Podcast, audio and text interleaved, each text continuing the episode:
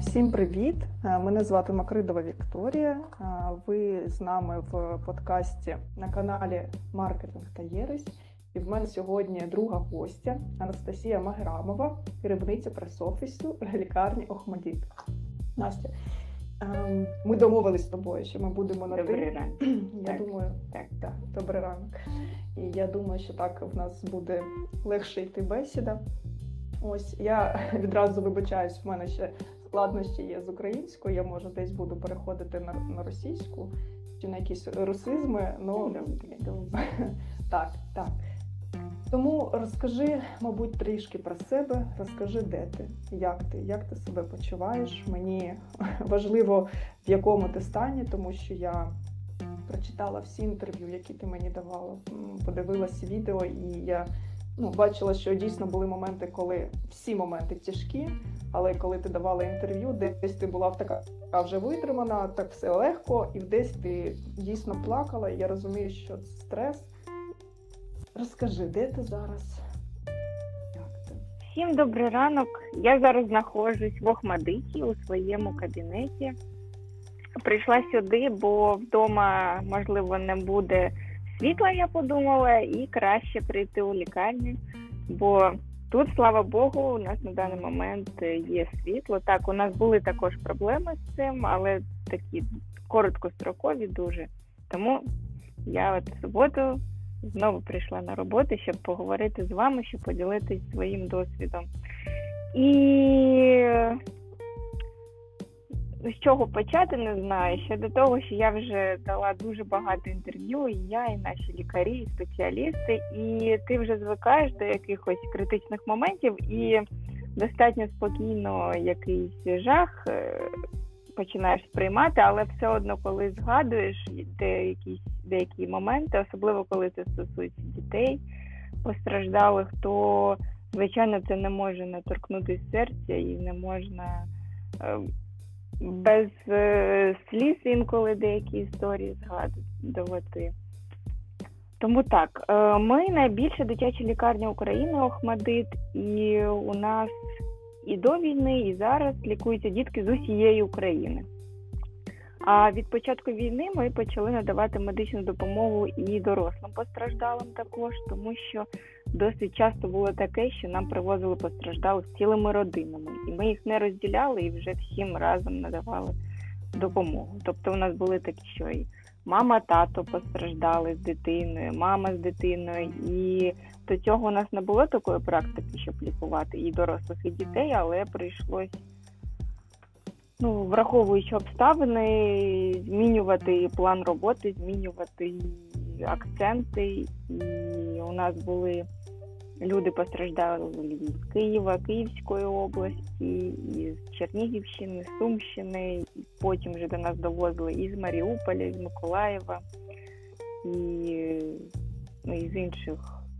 Із Херсону у нас і зараз є також із Херсону Це постраждалі. вже після це вже після того, як е, звільнили Херсон? Звільнили? Так, так, так.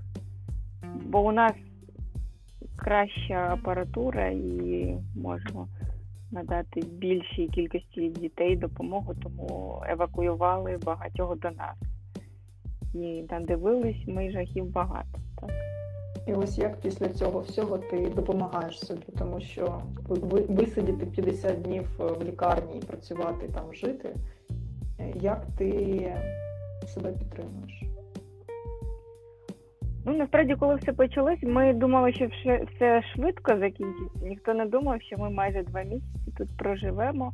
А, але трапилось так, що у, у мене вдома вибили вікна прямо в перший день, і ну, я хотіла якомога швидше дістатись лікарню, бо мені здавалося, що це такий острівець стабільності і якоїсь допомоги, бо тут люди, спеціалісти, лікарі, команда, і ми готувалися до різних сценаріїв. То я хотіла якомога швидше дістатись лікарні, то зібрала свій тривожний тривожну валізку швиденько і примчала в Охмадит.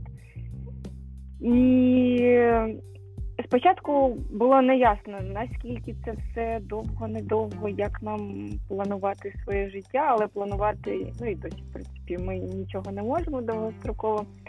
Але я хочу сказати, що у нас тут неймовірна команда, і який би жах не відбувався, лікарі, медсестри, ну, взагалі команда лікарні, економісти, юристи, технічний персонал.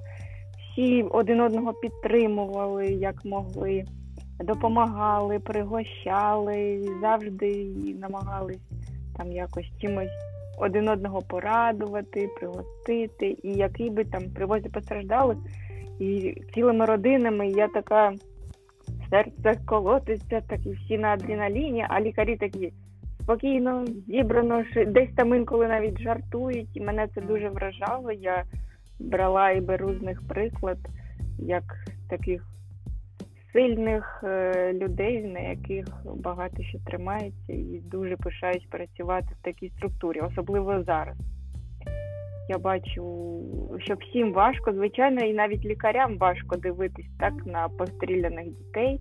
Вони звикли бачити жахи і до війни. Так в лікарні привозять різні випадки, але щоб масово привозили дітей з бойовими травмами, з осколковими пораненнями, з кульовими, з міновибуховими, такого у них досвіду не було ну, в такій кількості. І це було також, бо всі вони, ну багато хто з них батьки також, так, і ти дивишся, що дитинка маленька і вже з такими жахливими пораненнями, в таких жахливих обставинах. І ти розумієш, що це не якась там прикра ну, ексцидент якийсь, так? А це хтось е, ну, спеціально Масова робить. історія, да. Так. так. так. Ну, ти мені скажи, як ти вважаєш е, зараз там, тобі, твоїм колегам? Ну, може, ти знаєш приклади, можеш сказати про себе, якщо ми не можемо сказати про других. Ти звертаєшся зараз до психолога і якось себе потримаєш, і в принципі тобі ок, ти виїжджала, я знаю, декілька разів, один раз точно по роботі я знаю, і один раз відпочивати. Це, чи це тебе встановило, і ти вже себе гарно ну, почуваєш достатньо гарно, щоб знову і знову там працювати? Ну, я вважаю, що ми всі травмовані більше або менше. Там хтось травмований як свідок, хтось травмований безпосередньо. У багатьох нас у мене в тому числі загинули ну, знайомі, колеги, і це не може не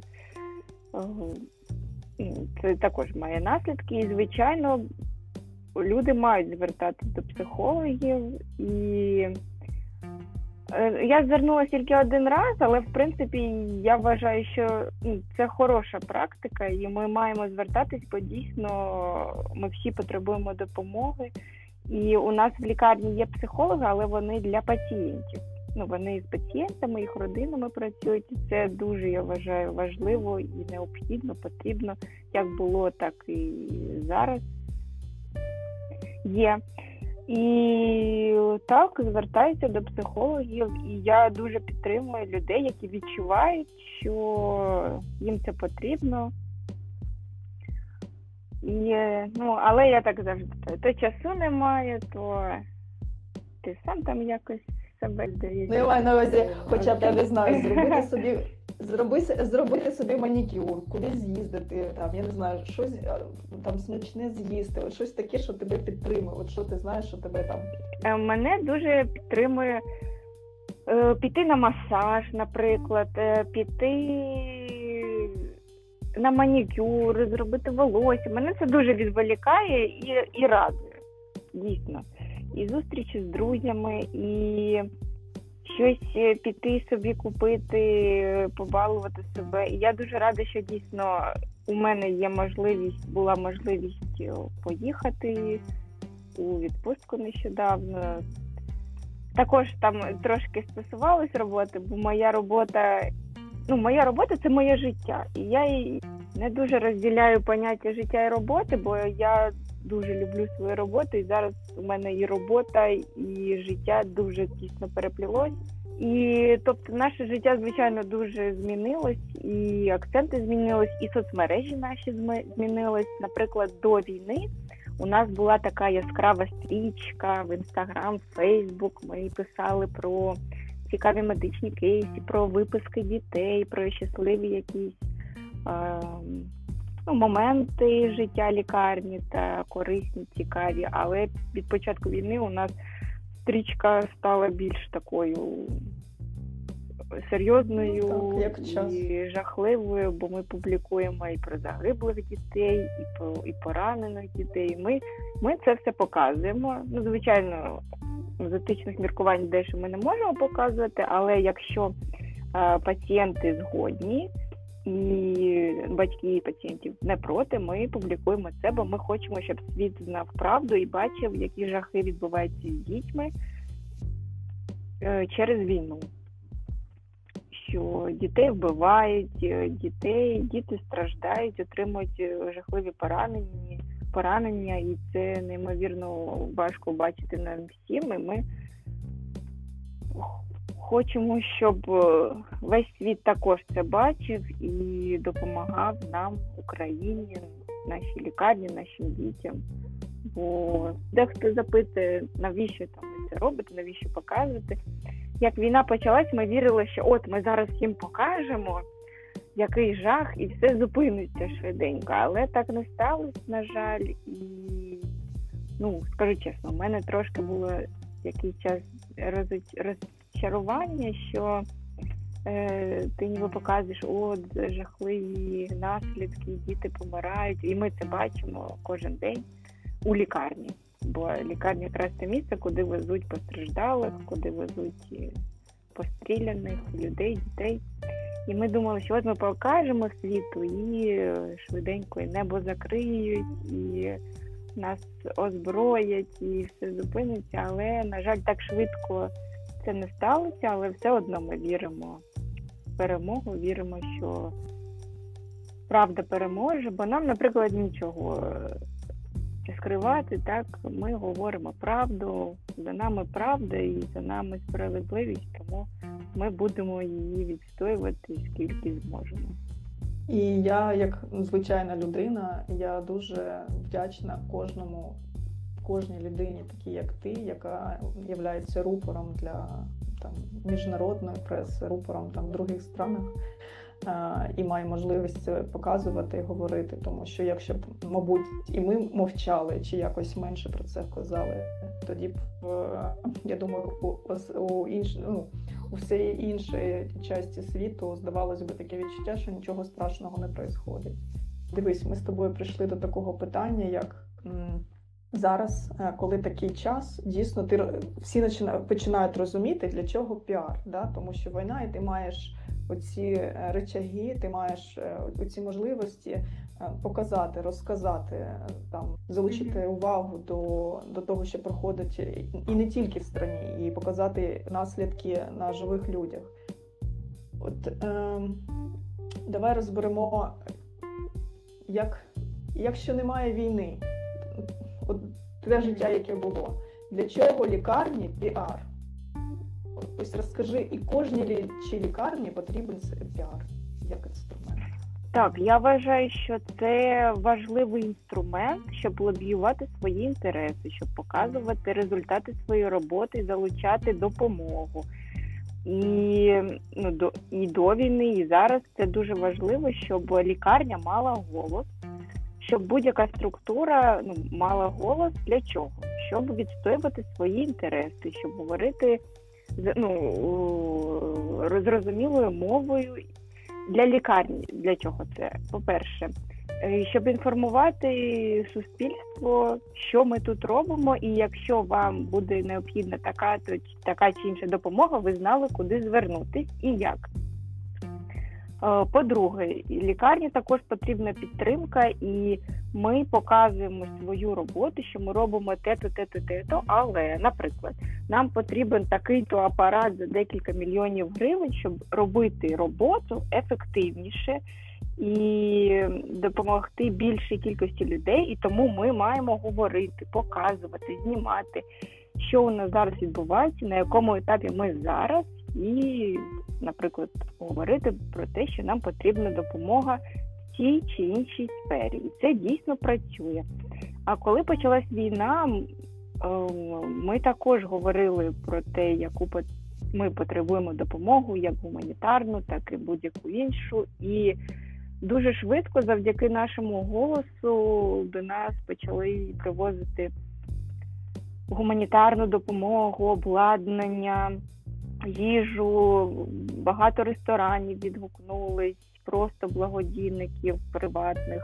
Хто привозив, хтось нам привозив хліб, хтось воду, хтось памперси, хтось там тонну бананів, бо у нас такий випадок привіз. І ми потім, до речі, поділились частиною бананів з київським зоопарком, бо у нас було їх дуже багато, і наш директор зв'язався з їх директором і запитав, чи не потрібні йому банани, щоб готувати тварин, і він був дуже вдячний. Ну, це як такий кейс. Тому лікарня має мати голос, щоб відстоювати свої інтереси, інтереси своїх дітей, своїх пацієнтів, батьків і залучати допомогу, розвиватися, ставати краще, відкритіше, привітніше.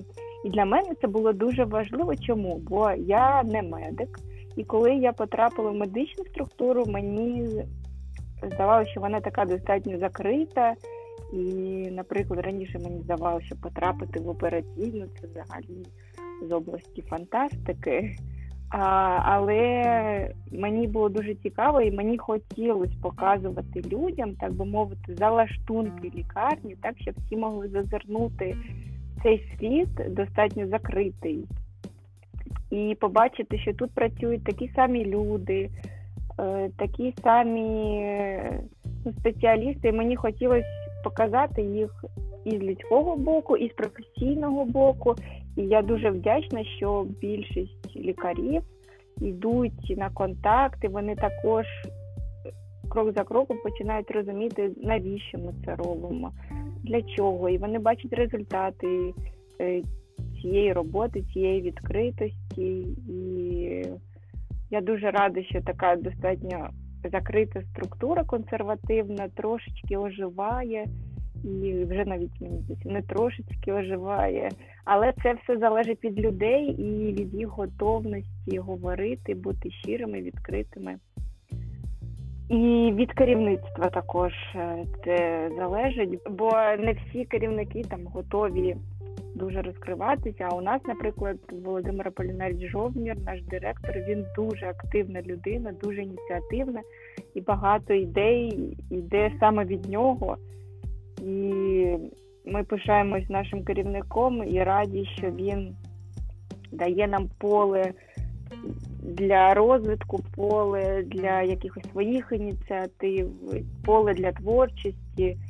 І це дуже цінно. Я думаю, це нас тільки об'єднує і робить сильнішими та кращими. Може, в тебе за цей е, період і співпраці з лікарями є якийсь е, досвід, як налагодити цей контакт, тому що я теж працюю з лікарями, і вони не дуже охоче йдуть е, там на контакт, там фотографуватися, щось про себе розказувати. І це завжди це такий цілий челендж домовитися з командою, щоб хтось ну якось себе проявляв.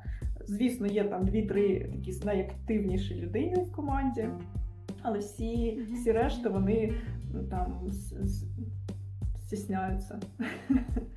Так, так, так, так, так, соромлюсь. Ну, спочатку були більш такі декілька ініціативних лікарів, а потім вже і інші підтягуються. Люди бачать, що ми що ми одна команда, що ми це робимо для спільного блага, і це має якісь результати. І Хтось навпаки сам проявляв ініціативи, запрошував на якісь події та цікаві моменти. Наприклад, у нас є е, такий лікар Олександр Лисиця, він завідувач відділення трансплантації кісткового мозку. Там лікують діток е, з раком крові та з іншими захворюваннями крові.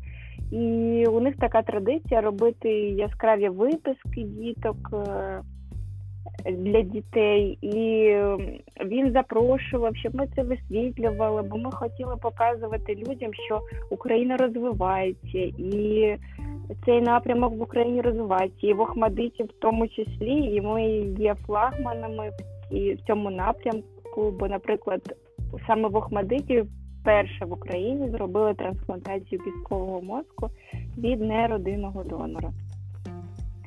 І його команда це зробила. І ми хотіли про це говорити, показувати результати, що українські лікарі найкращі, що вони розвиваються, працюють, і що це допомагає діткам та рятує дітям життя.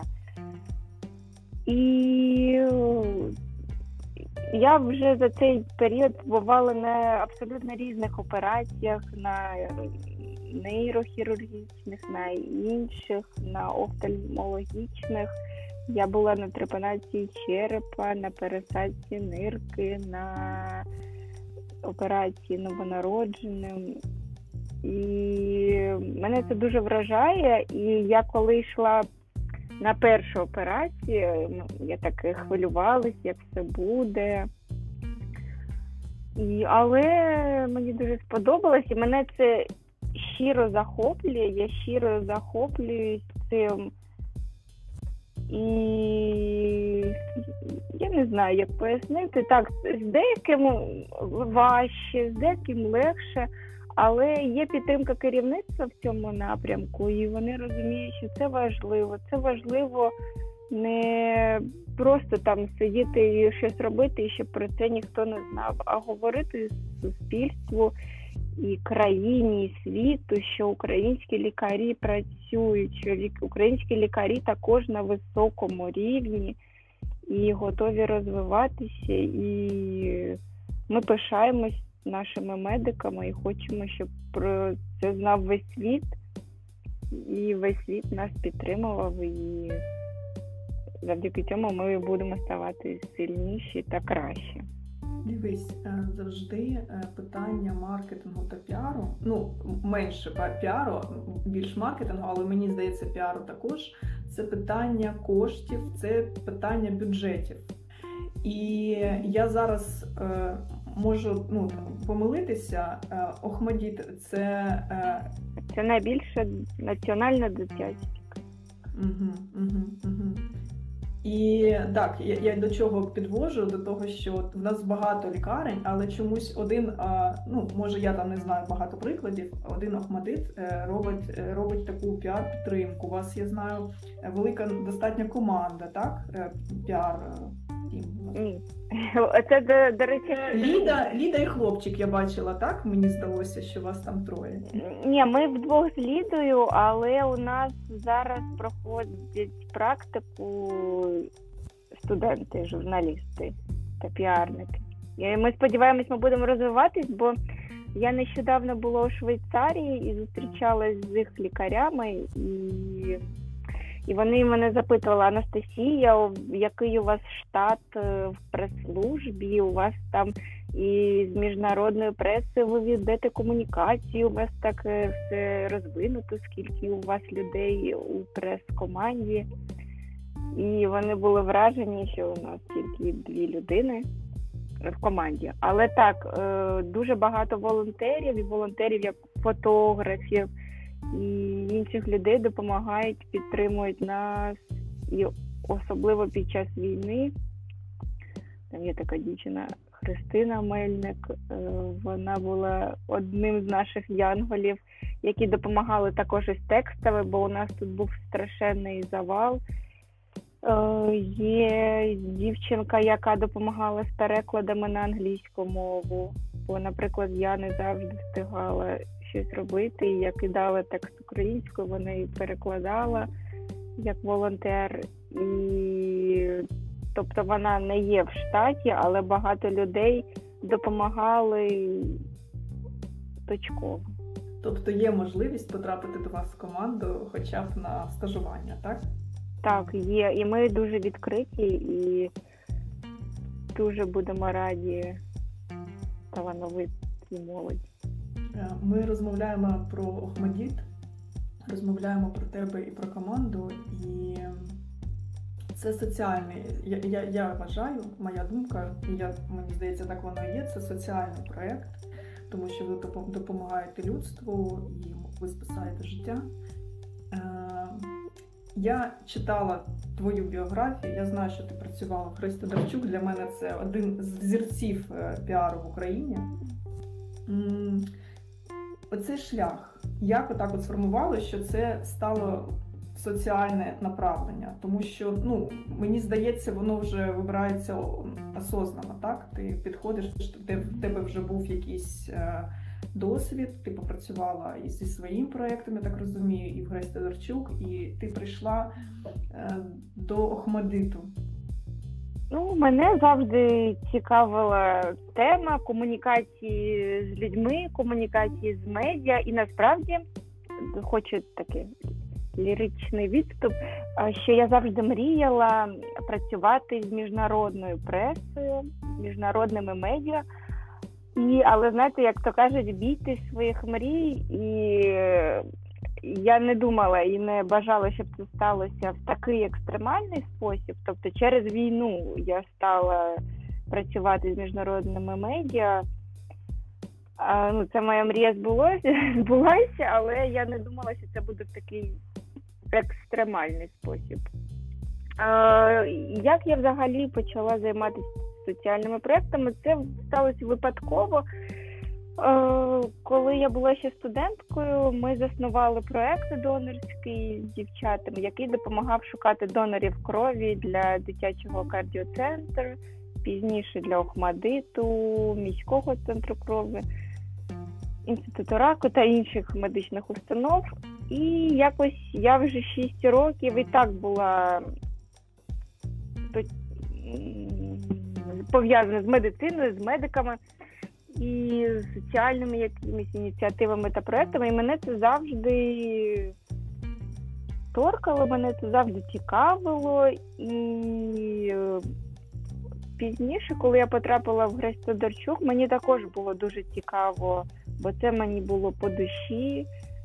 Культурні та соціальні проекти це моя пристрасть, і я думаю, що через такі проекти можна багато чого рухати в країні, у світі і мати вплив, якщо творчо підходити до питання і залучати людей до своїх ініціатив. І тому, потрапивши в Охмадит, ми не зупинилися на цьому. Пізніше я ще трошки була працювала на молодіжному проєкті в Латвії, тому, в принципі, так, я завжди в одній темі рухалась. І коли повернулася в Україну, я дуже рада, що я потрапила в Охмадит і що у мене є поле для творчості. Ну, це я так називаю для творчості. Ну так, так, бо на бо ми тут впроваджуємо соціальні ініціативи і всередині, і з іншими компаніями. І багато і бізнесів нам допомагає, і медіа, і журналістів, і ми об'єднуємось і робимо якісь ініціативи. Наприклад, нещодавно ми об'єдналися з різними салонами краси і робили дні краси в лікарні, ще коли ми тут жили. Приїжджали майстри манікюру, робили макіяжі, зачіски, і це була терапія красою. Для нас це було дуже важливо підтримати бойовий дух е, медиків та наших пацієнтів. А для спеціалістів, для майстрів салонів краси це також ну, для душі. Вони казали, що їм також було важливо бути залученим до якоїсь доброї справи, особливо коли це стосується дітей, лікарів і у нас дуже багато відбулося цих красів. Це також соціальний проект, але це також велика частина комунікації, домовитись, поговорити. Я дуже рада, що долучились волонтери, такі як Ольга Булкіна, Іла і інші, хто взяв на себе потім координацію, але спочатку ми шукали майстрів там сторіс в інстаграм писали, що Охмадит шукає майстрів салонів краси, краси для днів краси.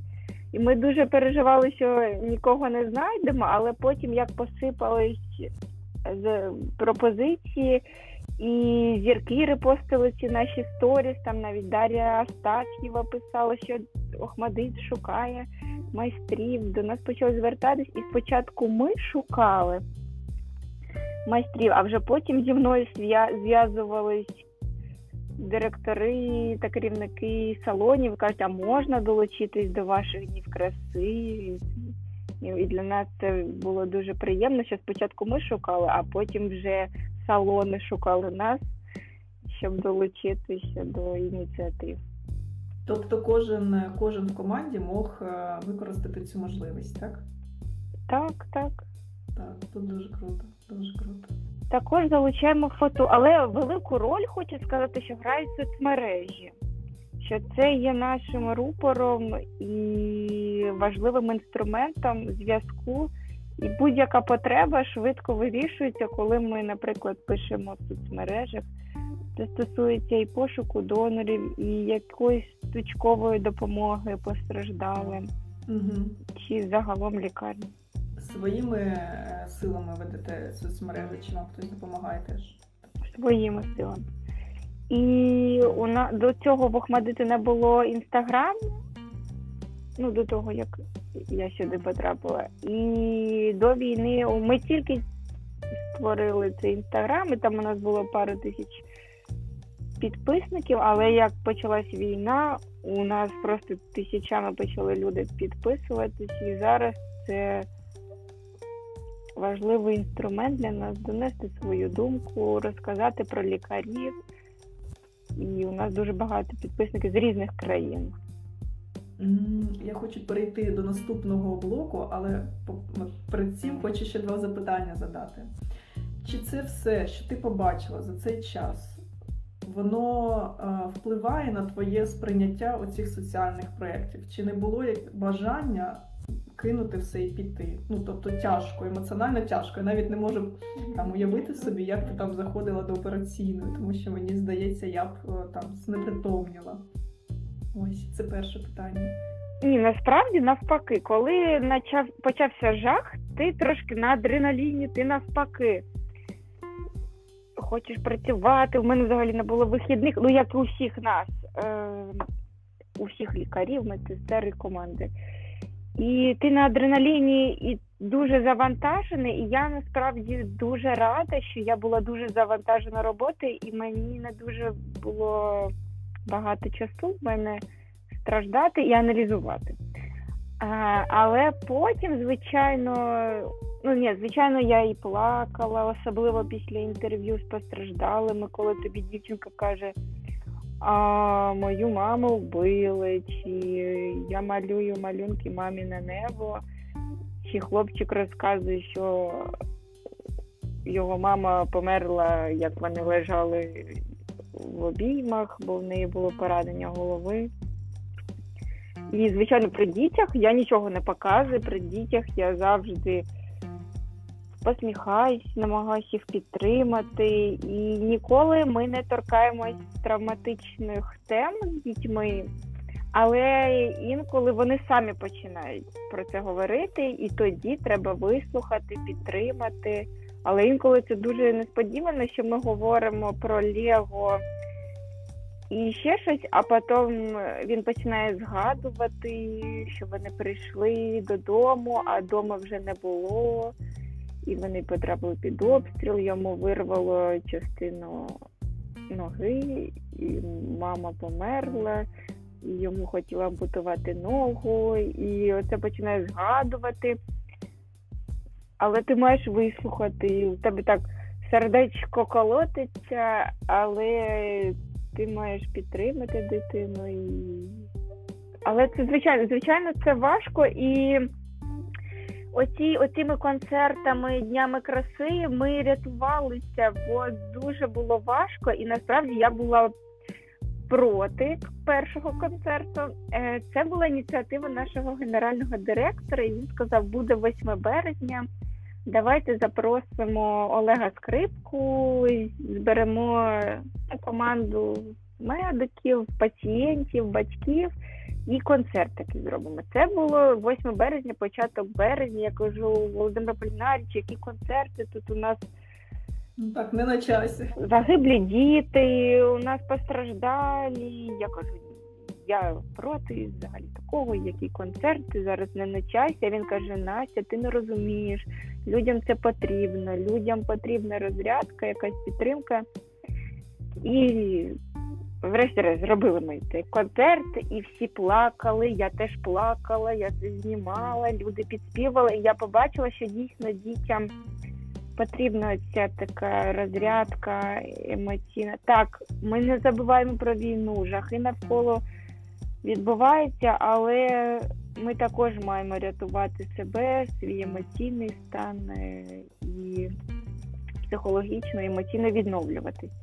І от з березня ми почали робити щотижневі концерти. Ми дякуємо дуже телеведучій Соломії Вітвіцькій, яка взялась за це координувати. І за цей час у нас вже був і Олег Скрипка, і гурт без обмежень, і Наталка Могилевська, і у мене зараз навіть і Віталій Козловський, і вчора у нас був Павло Зібров. І людям це важливо, і всі чекають на ці концерти. Діти просять не виписувати їх до п'ятниці, бо вони хочуть побувати на концерті. І що для нас важливо, щоб діти пам'ятали не тільки операції, наркози та якісь медичні маніпуляції, а щоб якась була ще подія яскрава, яка трошки може перекриє травматичні спогади. І у нас є дівчинка, наприклад, з Краматорськ, яка постраждала на вокзалі Краматорську від ракетного удару. Мама її загинула на її очах, а вона отримала осколкові поранення ніг. І вона в нас зараз лікується і дуже чекає кожен концерт, робить Вона сама чи в неї хтось залишився? Я вибачу. У неї залишилась тітка, рідна мамина сестра і сестричка. Ну, тітка стала її опікою.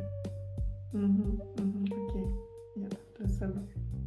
І діти от чекають на ці свята, що для них дуже важливо відволікатись. І от хлопчик Даня у нас є з Чернігівщини. Вони з батьками потрапили під мінометний обстріл. І в нього важкі поранення ніг, живота були, його евакуювали. Тоді ще Чернігів був напівоточений, і волонтери вивезли його, і мама і тато в Охмадит. І я тоді пам'ятаю, ще я тут жила, і ми їх чекали весь вечір, але щось затримувались вони і приїхали тільки о третій ранку. Я пам'ятаю, я спустилась е, і знімала це на телефон. І, ну, зараз він на ще один етап у нього лікування. Він знову в нашій лікарні. І вчора він також був на концерті, підспівував. І ну, я дуже рада бачити його посміхненим. Дуже добре. Навіть те, що ти кажеш, що дитина може грати в Лего, і так, як ти кажеш, несподівано, насправді дуже е, сподівано, тому що дитина відчуває м, безпеку, я так вважаю. Це е, е, відчуття безпеки і довіри, коли вона так. е, Це ж її світ, коли вона грається, так, і ти її підтримуєш. І це дуже добре, що у вас це м, в лікарні є. І це якраз про, те- про, про ефективності вашої роботи і праці лікарів і кожного в команді. Це дуже добре. Так, тому ми намагаємось використовувати свої сфери впливу, щоб допомогти пацієнтів в різних. Звичайно, по-перше, це медична допомога, це першочергово. І у нас неймовірні спеціалісти, які відчайдушні, відкриті і роблять неймовірні речі. Інколи мені здається, ну як можна тут щось зробити, а потім раз і дитина ходить, розмовляє. І для мене це справжнє диво. І тому я чому ми говоримо про лікарню? Бо я хочу, щоб ліка... лікарів поважали, щоб лікарям допомагали, підтримували. І тільки якщо ми будемо об'єднуватись, об'єднуватись наші сили, і тільки тоді ми будемо сильніші та кращі.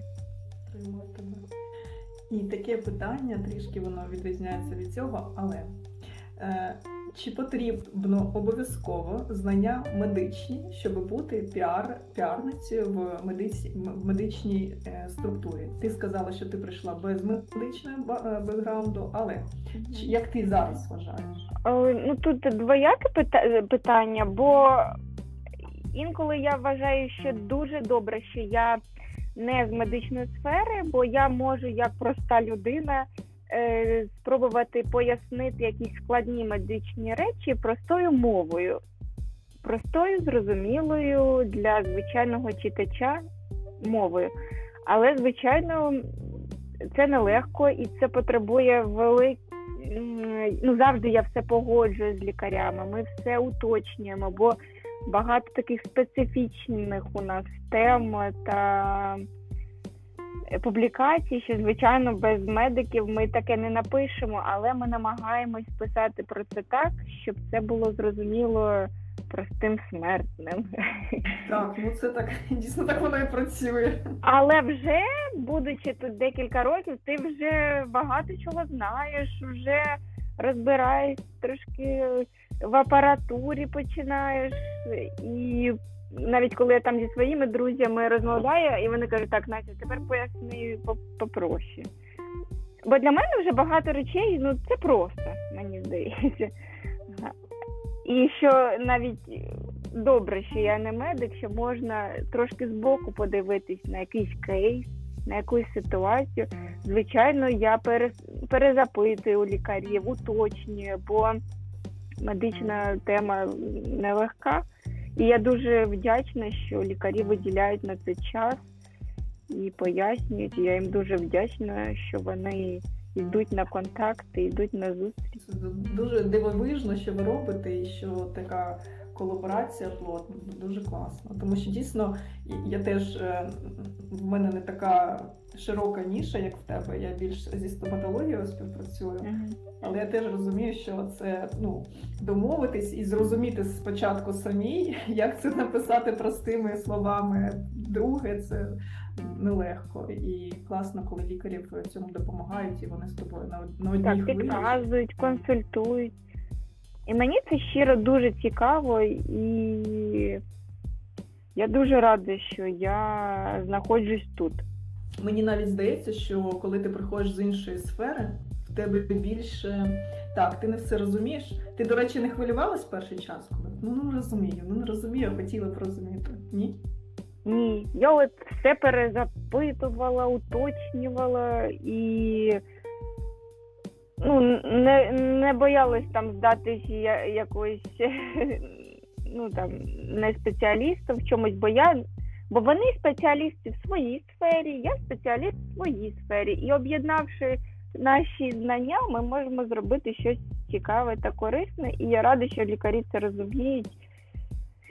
І краще на інтерв'ю здатись смішною, ніж потім там випустити якийсь матеріал, який е, буде непрофесійно складений. Довгий час я там так нормально трошки старша від тебе, і довгий час чомусь вважала, що е, на, потрібно завжди працювати в одній сфері. Типу, ти тоді класний спеціал- спеціаліст. Але що зараз показує час, що я так ніколи не могла. Мені через три роки завжди було там ну, ну, сумно. Я, я не розуміла, все розумію, я всіх знаю, що ми що ще робити. І зараз прийшли до того навіть вчені, що коли людина е, свічиться між е, різними сферами, тобто, коли ти, напр- наприклад, не з медицини, але ти прийшла в медицину, та, а ти піар, а і в тебе другий бекграунд був, але ти розумієш те, чого вони не розуміють. І в тебе є такий досвід, який ти просто можеш перенести. І вони навіть ну людина, яка всю все життя працювала, наприклад, в медицині, вона б нав- навіть не знала, що такий м, досвід є, що його можна спробувати імплементувати, так що його можна як то адаптувати, навіть привести там, при- запросити е, салони краси в хірургію. Це диво. Це диво. Так. Ну так, тому ми відкриті до співпраці, до якихось ініціатив. І ми намагаємось різні сфери. У нас тут і футболісти були, і артисти, і салони краси, і, і, ну, і спеціалісти з різних медичних сфер. з різних країн. Тобто можна поєднувати на перший погляд непоєднуване і буде створювати щось неймовірне та класне. Кажу, а стендапи у вас були? Ну ні, поки тільки концерти, але Це так теж про сміх, про радість. Добре, ти казала, що твоя мрія була співпрацювати з іноземними медіа. І я навіть вчора читала Гресь. е, Вона теж писала, що я там план на цей рік було співпрацювати, щоб про, про нас знали там за межами України і зробити якийсь міжнародний проєкт. Так, але звісно, ніхто не, не думав, що воно буде так. Розкажи, будь ласка, про цей е, досвід, тому що я знаю, що він дуже цікавий. Ти мені вчора трошки підказала, що там навіть повинна була приїхати в Київ Анджеліна Джолі, але не доїхала. так, так. Так, розкажи, будь ласка, це дуже цікаво, як це працює, як домовлятися, що можна розказати. Почнемо з того, е, коли почалась війна, на другий чи третій день до нас завітало десь журналістів 60, без перебільшення, міжнародних. Це було абсолютно з різних країн, з різних телеканалів: Франція, Німеччина, і США, і ну абсолютно з усіх, напевно, країн вже в нас побували е, медіа. І коли вони в мене є навіть відео, як вони йдуть, і їх зустрічає генеральний директор, і я думаю, Боже, що з ними робити? Ну просто так багато одразу. І Володимир Пільнарович каже: так, клич таких, таких, таких, таких лікарів, хто говорить англійською, збираємось всі в актовій залі, далі розцей. І ми збираємо всіх в актовій залі. Вони в оцих касках, бронежилетах. Е, Ми виходимо, кажемо там дякуємо за ваш візит. Зараз прийдуть лікарі. Ми так розкидали лікарів по цим журналістам. Потім розділилися, хто був у нас навіть просто лікарі, допомагали координувати, кудись вести. Бо ми хотіли використати цей ресурс по максимуму. І в той день, і на наступний вийшли там і в Нью-Йорк Таймс відео, і текст, і Нью-Йоркер, і BBC, і Шпігель, і CBC, і інші, інші, інші. І ми намагалися використати цей час, ресурс, щоб показати, який жах, що у нас діти в підвалах після хірургічних втручань, після операцій е, важких діти мають знаходитись в підвалах, бо біля вікон у палатах було небезпечно. Як медсестрички на колінах ставили уколи та крапельниці. Ну, це на це неможливо дивитись без сліз. Ми хотіли, щоб світ це побачив, який жах переживають наші діти у лікарні, яка має бути безпечним місцем для дитини та матері, і це небезпечне місце тепер через війну, через обстріли у нас під вікнами, які у нас є і відео, як ми знімали, ми знаходили кульові отвори в вікнах і осколкові. Ну, це вже правоохоронці це все бачили і знають, але ну це був жах, і ми не знали, чим це закінчиться, і що буде з нами, з нашою лікарнею, з нашими пацієнтами і дітьми. Так от, і ем, ну, і це просто потім до ранку ти все там узгоджував, погоджував, комусь там треба було уточнення, посилання, як правильно написати. Це був дуже інтенсивно, м'яко кажучи, кажучи. А потім наші контакти, мій контакт почав як сарафанне радіо передавати, що там дитяча лікарня, вони рятують дітей, діти в підвалах. І журналісти почали просто, я не знаю, навіть без перебільшення тисячі повідомлень в інстаграм, телеграм, ватсап, вайбер, просто дзвінки, просто смс на мою особисту чи на сторінку Охмадиту. Це був просто шквал повідомлень, і я не знала, як можна фізично з цим цим справитись і всіх прийняти, бо ми хотіли всім показати, приділити увагу. Ну, але якось намагались, долучались і працівники лікарні, які ну не медійники, так, а просто там центру крові допомагали нам, хірурги, медсестри, їх діти. І якось намагались викручуватись, бо ми вважали, що це інструмент, е, один з інструментів війни, інформаційна війна, бо проти нас іде активна інформаційна війна, і ми хотіли на противагу давати інформацію правдиву зі свого боку.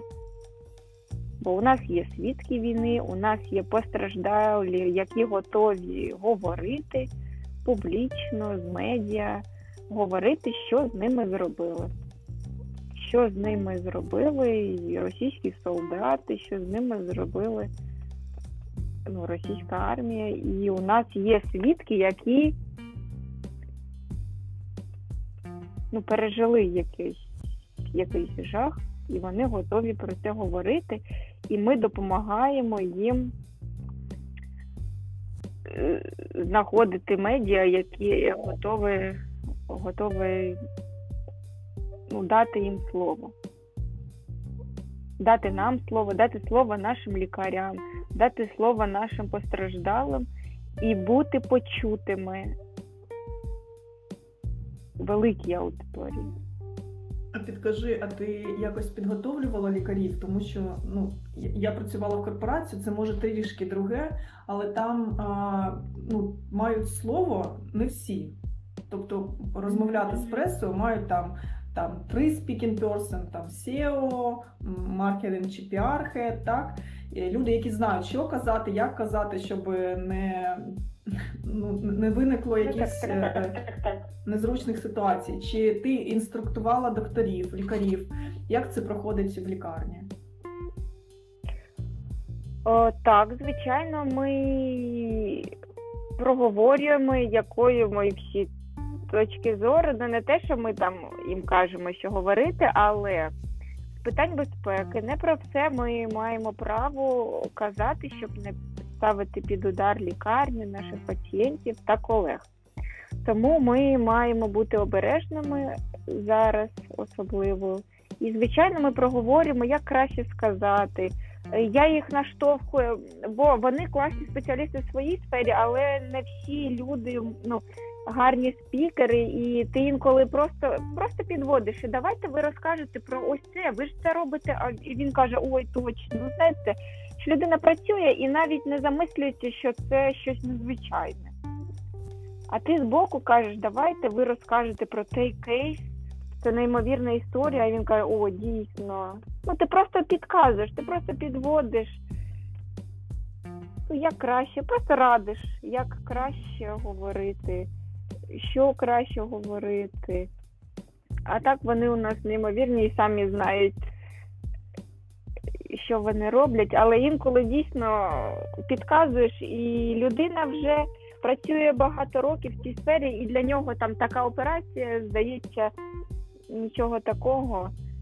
А для людей це вау, просто космос якийсь. І ми підказуємо, що давайте про це розкажемо.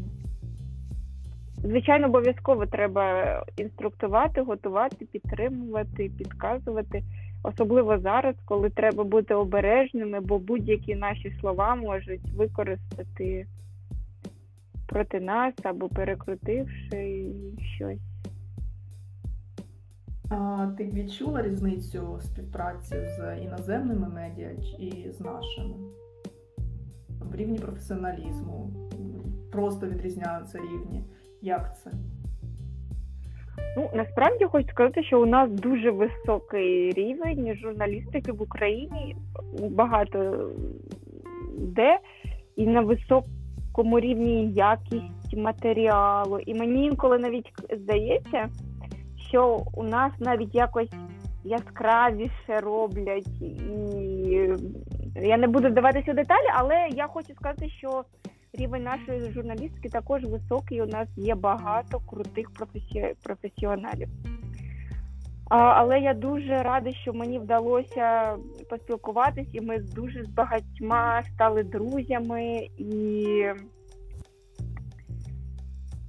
і ми їх запрошуємо і досі продовжуємо просто спілкування. Вони інколи просто запитують «Е, Анастасія, як ви там? Просто як дружньо запитати. І ми з Нью-Йорк Таймс дуже активно спілкуємось з BBC, з іншими, і вони переживають, як ми. І ем, така одна з травматичних для мене історій. У нас були журналісти. Зараз скажу з якого видання. Fox News у березні, і їх команда після інтерв'ю вони робили у нас, а потім вони поїхали в Київську область і їх постріляли, і вони потрапили під обстріл, і дівчина, фіксерка Олександра Кувшинова загинула, з якою я співпрацювала. Е, оператор загинув, а журналіст е, ну, він втратив ногу і ще з оком у нього. І як це трапилось, вони не виходили на зв'язок, і багато журналістів їх шукали у нас. Вони думали, що вони досі в нас, і запитували, чи не знаємо ми, де вони, чи вони сподівалися, що вони потрапили як постраждалі до нас, можливо, бо до нас везли постраждали в Київській області на той момент. Але я кажу, що ні, я не знаю, що вони поїхали. Ну, Ми не знаємо, де вони, а потім. Я гортала стрічку просто в Фейсбуці і побачила, що що вони загинули. Ну, от Олександра загинула, з ким я. І у мене з нею залишилась невідкрита переписка. Вона мені написала повідомлення, але в мене був завал, і я думала, не буду відкривати її повідомлення, відповім пізніше, бо немає часу. І я вже знаю, що вона загинула, і я відкриваю її повідомлення, вона надіслала посилання на матеріал останній. І я вже знаючи, що вона загинула, ну, пишу їй дякую. І от. І це було дуже важко. Ну, Це такий був момент, мене дуже це потрясло і Хоча і до цього гинули також люди, звичайно, але коли от ти от-от, я тільки з нею говорила по телефону, ми узгоджували наступну зйомку, і якось це було дуже важко. А потім цей журналіст він знімав сюжет у нас, і він сам постраждав, він втратив ногу, він зараз у Британії, але він дізнавався, а як Охмадит там живе. А як отой пацієнт, про якого він знімав сюжет, і це було так ну приємно, що люди він і сам пережив жах і і цікавиться, а як наші пацієнти, а як пацієнт, про якого він знімав, а як лікарі, яких він знімав. І що ми продовжимо спілкуватися з журналістами з різних країн. Воно всі людяні залишаються так. Так, і звичайно, потім ти підтримуєш контакт, ти з ними співпрацюєш і вже потім можеш дізнаватись контакти команди Анджеліни Джолі, чи просити пораду, до кого краще звернутися, е, якщо ми хочемо запросити в Ахмади Джоні Депа, ну, наприклад. І оці журналісти також йдуть на контакт і радять, куди краще написати, як.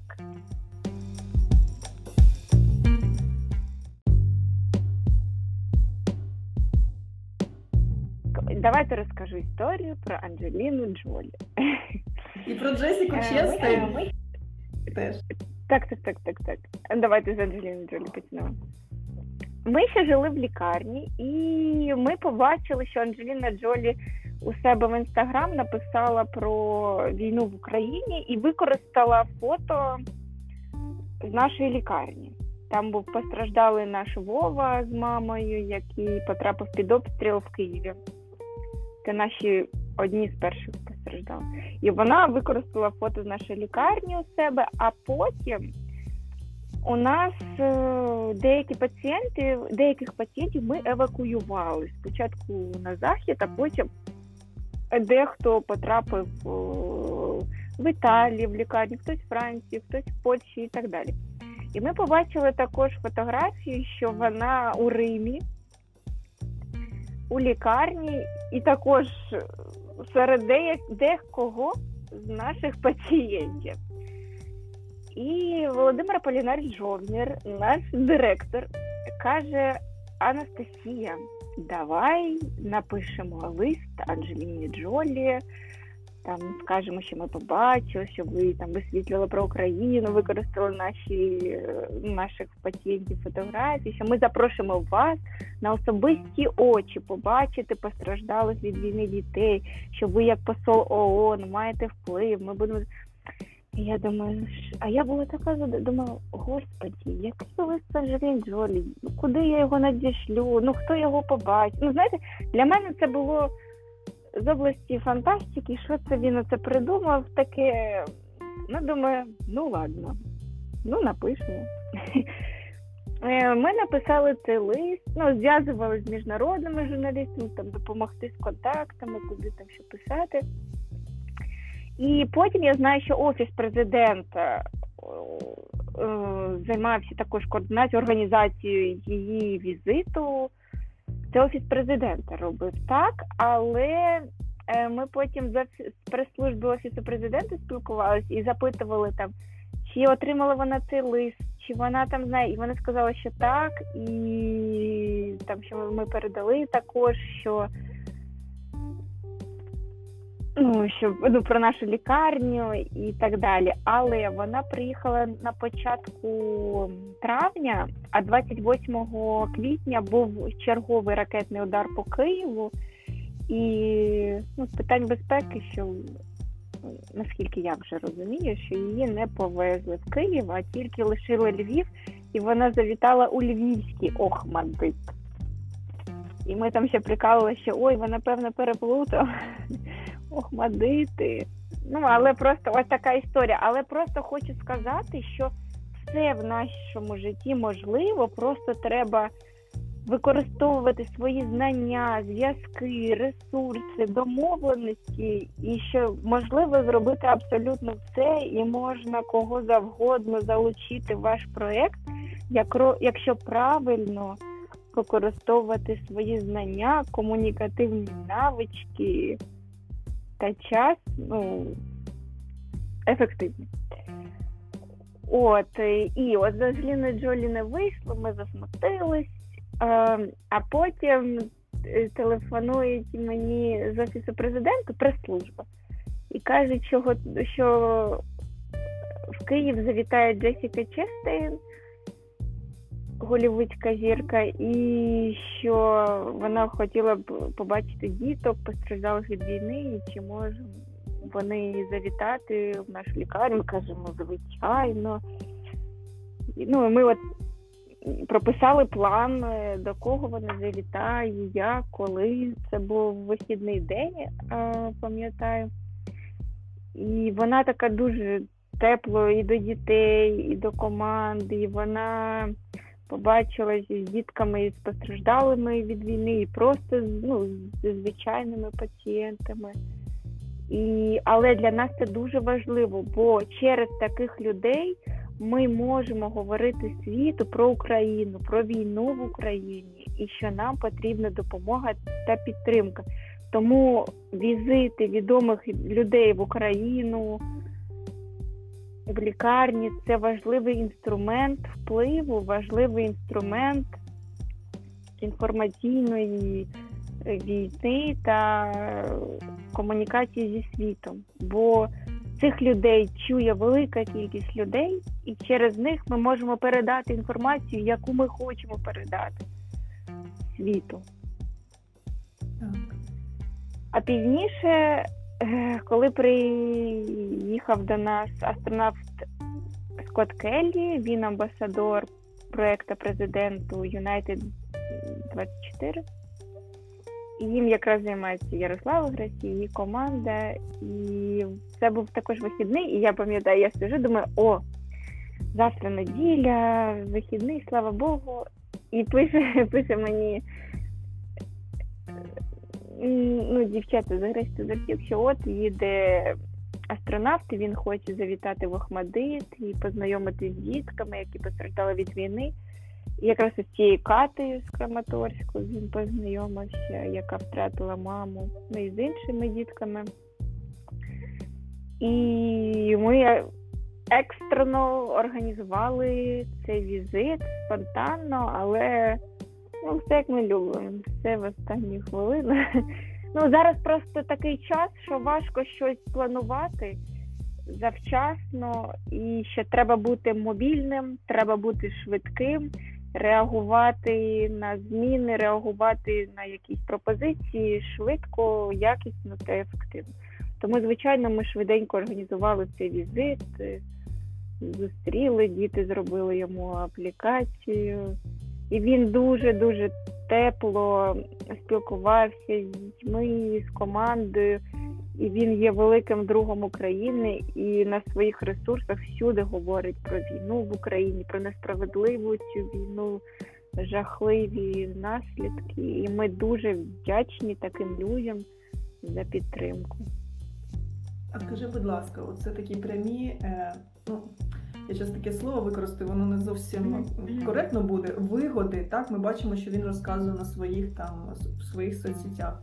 Але може ти бачила якусь таку, як там щось далі далі воно розкрутилося. Наприклад, приїхала Джесіка Честин, і до вас там, наприклад, приїхав якийсь там вантаж чи допомога, чи якийсь апарат. Якось я просто намагаюся показати людям, що воно працює так, не зараз, так, тут так. і зараз, але оцей ефект він працює як павутиння. Так, звичайно, і ми таким гостям також говоримо про наші потреби, про потреби лікарні, про потреби України, і потім ну, багато коли ми отримуємо ту чи іншу допомогу. І, наприклад, зараз цей візит е, астронавта Скотта Келлі, так, і він зараз через цю платформу збирає кошти на генератори для лікарень. Mm, дуже добре. І, і тому важливо було це зняти в лікарні. Дуже добре. І ми відкрили свої двері, і зараз ведеться збір на генератори. І ми сподіваємось, що велика кількість українських лікарень отримає ці генератори. Чи, наприклад, коли там у нас був візит якихось політиків з Австрії, з Німеччини та інших, і ми також говорили, що, наприклад, нам для ефективного лікування треба те-то, і пізніше вони допомагають. От нещодавно завдяки е, посольству та уряду Німеччини до нас е, приїхала нейронавігаційна система, яка працюватиме і рятуватиме дітей з важкими спінальними травмами та іншими. Тому, звичайно, такі зустрічі на такому високому рівні мають вплив, і ми завжди сподіваємось на краще. Ми завжди говоримо про потреби, про підтримку. І від когось отримуємо, від когось не отримуємо. І це нормально. Просто важливо не зупинятися, і тут не допоможуть, в іншому місці допоможуть. Просто треба продовжувати, як то кажуть, лупати цю скалу і не зупинятися. Ти, ти, до речі, друга минула була Дана, і вона сказала теж цей вираз лопати. Ми продовжуємо лопати цю скалу. Так прикольно. Ну так воно і працює. А інколи ти навіть не знаєш, хто тобі допоможе. Інколи буває, люди від кого навіть не очікував, а він приходить і робить якісь такі речі, що ти навіть дуже ну, дивуєшся. Розкажи про співпрацівниць співпрацю з офісом президента. Це дуже цікаво. Там коли Зеленський приїжджав до лікарні, як це було? О, так, ну я була відповідальна саме за медійну частину, що ми погоджували. Ну що обов'язково, звичайно, що вони перші публікують, пізніше ми. Ми обмінялись фотографіями з зустрічі. Ну, завжди це велика подія для нас, але з питань безпеки ми до останнього це не оголошуємо, і тільки після того, як люди такого рівня їдуть від нас, тільки після цього ми про це говоримо. От, Але у нас тільки позитивні е, позитивний досвід до співпраці з офісом президента та їх прес-службою, що вони дуже йдуть на контакт, відкриті, ініціативні. І також, якщо ми щось пропонуємо чи говоримо, що вони підтримують це, і ми дуже вдячні їм за це. Бо ми зараз всі одна команда, вся країна одна команда. І, наприклад, коли ми хотіли Анджеліну Джолі сюди запросити, у нас був хлопчик та дівчинка з Маріуполя, у яких батьків вбили. У дівчинки вбили тата, у хлопчика маму. І їх вивезли на підконтрольну територію. Потім офіс президента активно брав участь, щоб їх повернути в Україну.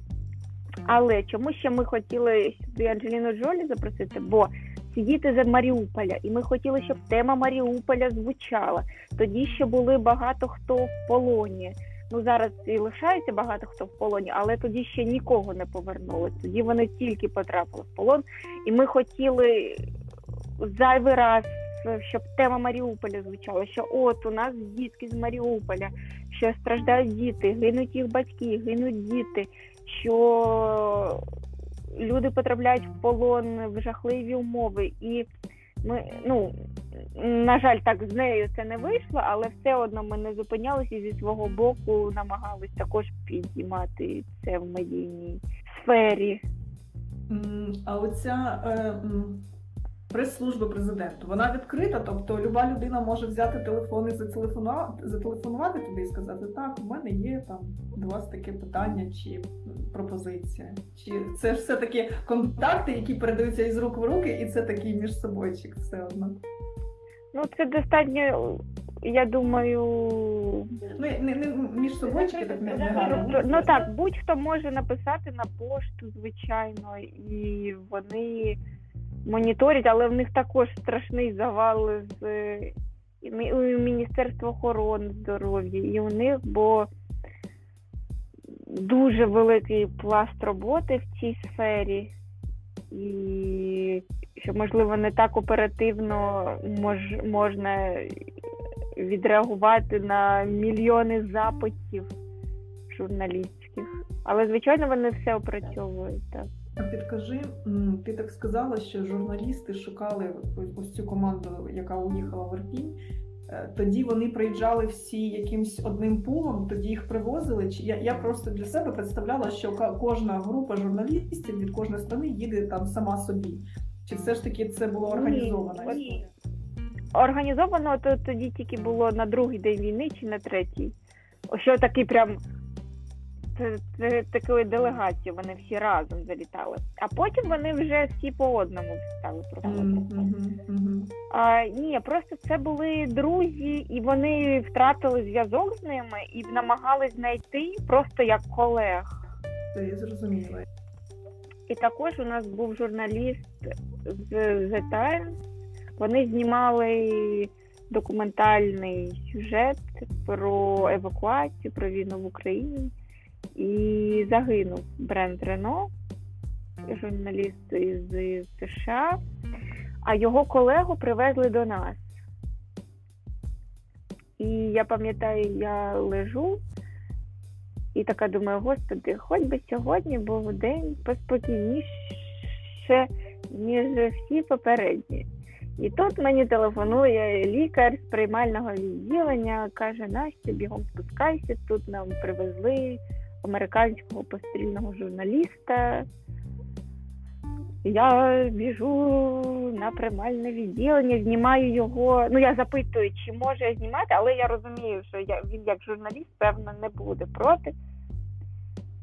Е, Він каже, так, можна, я вмикаю відео, і потім це відео просто по всьому світу розлетілось. Як він каже, мене звати так-то Хуана Радонда його звати.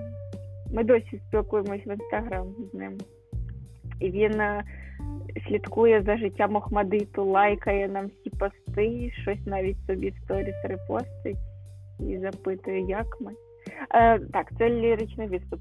І так от, е, цей журналіст з кульовими пораненнями потрапляє до нас І я його знімаю на відео, кажу, що трапилось, хто. Він каже, я журналіст із США, і ми потрапили під обстріл. Це була зелена. Зелений коридор, але він був зовсім не зелений. І почали просто з АК-47 е, розстрілювати машини, і він це пам'ятає. Він, він свідок цього всього, який вижив. І він розказує, що російський солдат дістав і постріляв. Я не знаю, от це десь під РП. Не. І він каже, що мого друга поранено, я не знаю, чи він живий. І все, його везуть в операційну, діставати осколки з ніг. І потім е, мені телефонує Севгіль Мусаєва з Української правди і каже, що вони не можуть знайти колег, що вони не можуть знайти цього Аградондо, що вони не можуть знайти Брента Рено.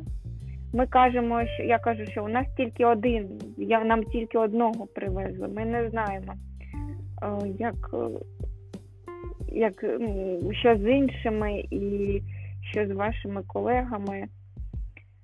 Що з... Микола Давидюк ще з ними був цими е, журналістами.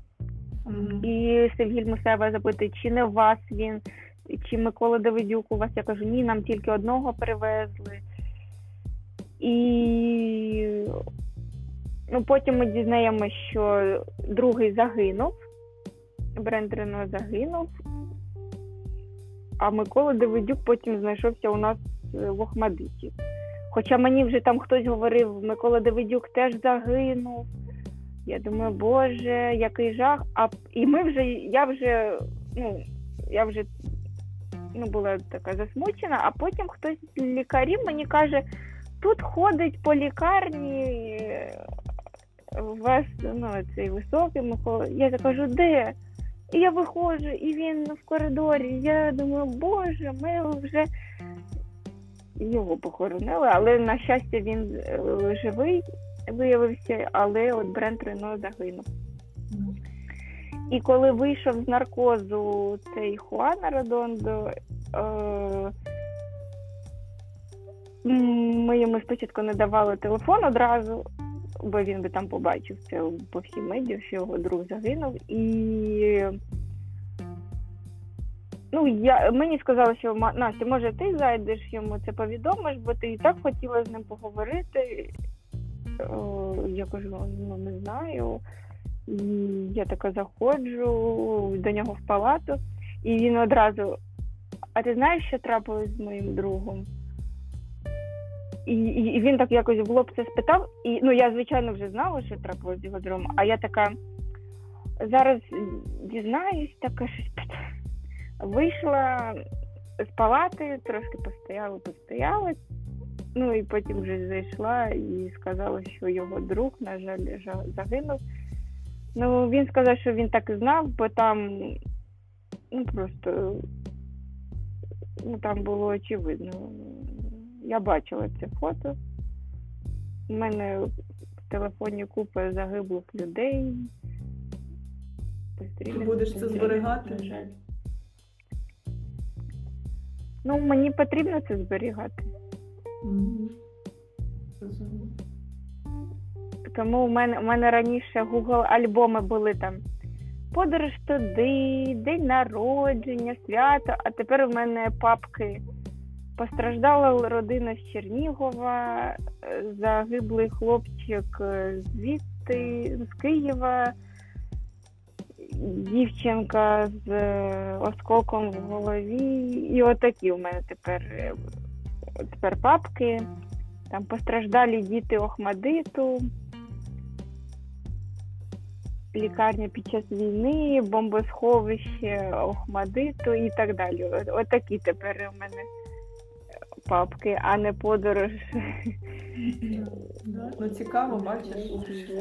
Е, і ти, е, це ну я впевнена, що це впливає на тебе як на особистість, тому що кожен день це бачити в телефоні, це ну не дуже щасливі моменти. І ці журналісти, які е, не дивлячись на своє життя, все одно ну, вони сюди приїхали. І я думаю, що це все ж таки Покликання. покликання, так.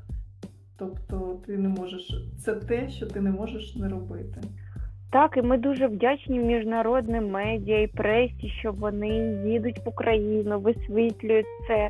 Ми дуже вдячні їм за це. І ми одна команда. І ми намагаємося зі свого боку зробити все можливе, щоб їм було легше все це структура. І багато журналістів кажуть, Боже, у вас так все, у нас все по папочкам. Тут постраждалі, тут відео, тут фото. Вони каже, ну і мені приємно, що журналісти міжнародні і наші кажуть, з вами так зручно та приємно співпрацювати, що ви йдете на контакт. І я ж кажу, ну ми ж також в цьому зацікавлені. Ми хочемо полегшити вашу роботу, щоб зробити якісний матеріал, який, дай Боже, допоможе нашій країні, нашій лікарні. Тому ми намагаємось полегшити життя колег і дати те, що їм потрібно, і що ми, будучи тут, зробили, вже зняли і так далі. Коли зі мною зв'язали з Нью-Йорк Таймс, і я кажу, так, ви можете взяти інтерв'ю такого лікаря, такого. А вони кажуть, що ми хочемо взяти інтерв'ю у вас як у колег. Ну, у мене як у і для мене це було так, так що я тут роблю. Але, але насправді важливий кожен на своєму місці. Ми вдячні тим санітарчикам, які лишились, прибиральницям, бо всі ми одна система, і кожен важливий, кожен важливий. Важливий харчоблок, який готує нам е, нашим дітям котлетки і запіканки. А, і от щодо сили медіа і соцмережі, ми був момент написали про наш харчоблок, бо вони готували майже тисячу людей, був момент. Вони прокидалися третій ранку і готували на всю лікарню їжу. І це також подвиг, що вони лишились, ці жіночки, наші зірочки.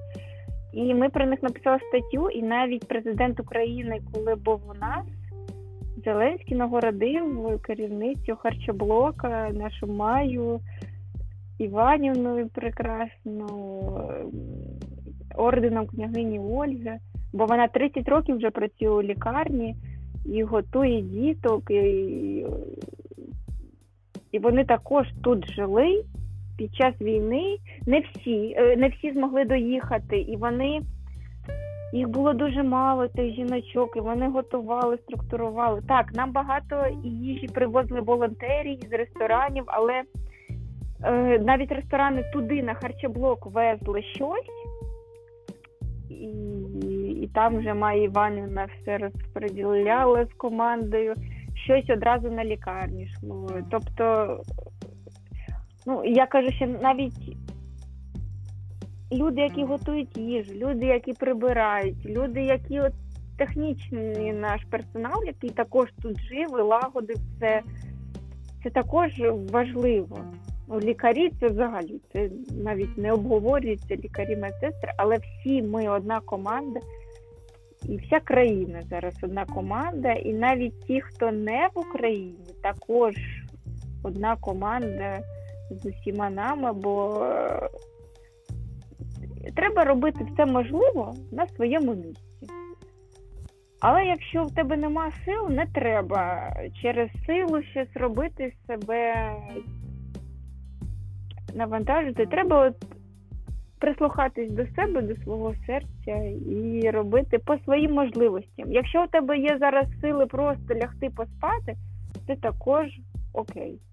Е, Мені, мене, мені навіть знаєш, не, незручно тебе там е, зупиняти тут, але я бачу, що вже багато часу, і ем, в мене ще залишився ем, блок питань щодо твого е, особистого проєкту Здайблат. І як багато часу в тебе зараз виходить йому приділяти? Е, Розкажи, ну розкажи про проект. Я хочу, щоб люди про, про нього теж знали, і потім я там наступні питання задам. Добре, цей проект виник 6 років тому, і ми залучили більше 5 тисяч людей до донорства крові. Але, звичайно, зараз я дуже навантажена роботою, я не можу приділяти час цьому проекту. А і зараз ми допомагаємо точково. Так, інколи звертаються до нас, і ми намагаємось координувати, бо у нас величезна база донорів, звичайно, лишилась, і ми досі спілкуємося. Ми стали друзями з багатьма донорів, але багато часу ми фізично зараз не можемо приділяти, бо ну, бо я інколи ночую на роботі в прямому сенсі слова. І ну, я, на жаль, не можу дуже багато часу приділяти цьому проекту, але будучи на своїй позиції, я також можу допомагати нашому центру крові інколи. І коли був ковід, ми там допомагали і таксі для донора, і допомагали донорам діставатись з пунктів здачі крові і так далі. Але зараз, звичайно, не так активно ми ведемо цей проект, ніж це було раніше. Але все одно точково допомагаємо. Розкажи про блоки роботи в самому проєкті. З чого вона е, стоїть? З чого цей проєкт? Раніше ми робили акції е, величезні, такі, коли по 100 донорів приходило, але потім ми зрозуміли, що ефективніше допомагати не разово, масово, а краще кожен день по декілька донорів, ніж один раз прийшли і завалили і центр крові в шоці, як це зберігати. От і потім, коли був ковід, і я взагалі була не в Україні, я працювала в Латвії, і ми дистанційно координували. У нас була така форма, де люди реєструвались на той чи інший день. Ми їх координували, допомагали підготуватися. Ми готували для медіа і для наших соціальних мереж корисні статті, як має харчуватись донор, як має готуватись донор, що робити після здачі крові, що робити під час здачі крові, що робити перед здачею крові, що краще їсти і так далі. Такі корисні. Ми опікувались донорами щоб донору було комфортно, щоб донору було зрозуміло, куди йти, як готуватись. Ми ось на цьому зосередились і активно вели соцмережі, робили акції. Угу. А, ще раз скажи імена дівчат, з якими ти Так, це так, так, так. Дарина Власенко, Олександра Корчун та Владислава Приступа. Ми така четвірка активна. Також до цього була з нами Івана Міньовська, і ми її дуже любимо також. І я дуже рада, що ми об'єднались як багато років тому, так і досі дружимо, спілкуємось і робимо багато е, соціальних проєктів разом. І вони підтримують мене в моїх, я їх в їх, і отак донорство нас звело і не відпустило. А Підкажи, от як людям, які приходять до таких проєктів, от я зараз бачу навіть багато тут, хто намагається допомагати Україні, збирати кошти, якісь концерти, привозять людей, людей благодійні концерти роблять. Але я бачу, що багато всього своїм зусиллям. Е, Підкажи такі практичні, може, рекомендації там е, крупноблочно, що треба робити, щоб свою організацію якось е, просувати. Ну, наприклад, ти можеш на прикладі Здайблат розказати, як це працює, як робити підтримку, просування, піар для таких історій, від чого відштовхуватись. Ну, треба робити якісні матеріали. Люди у нас люблять очима, так? Якісні матеріали робити, показувати свою роботу, показувати залаштунки своєї роботи і обов'язково показувати результати. Потім з цим можна йти до бізнесменів чи якихось організацій і казати, що у нас є такий-то, такий-то проект. Ось результати вже поточні. Ми хочемо зробити те-то, і ви можете бути дотичним, залученим до того чи іншого, що допоможе дітям чи пацієнтам, і ще кому, і багато хто хоче бути дотичним до великої справи, хоче підтримати, і обов'язково потім треба про цю людину, чи проект, чи компанію згадати. Бо, в принципі, багато бізнесів та організацій готові включатися в якісь нові ініціативи. Просто треба приготувати презентацію свою так, щоб людина зрозуміла, навіщо це йому. І що він отримає з цього, якщо він підтримує вас. Так, але ж це ось це соціальні про- проекти, тобто вони не е, обіцяють е, гроші, так?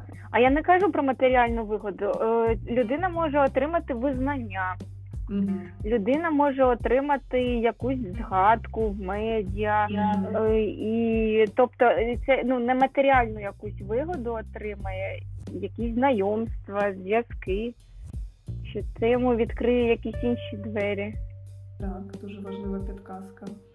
А ось ти кажеш е, якісні матеріали. Що ти вкладаєш в це слово? Е, Що таке якісний матеріал? Якісний матеріал, ем, ну, наприклад, треба намагатися, щоб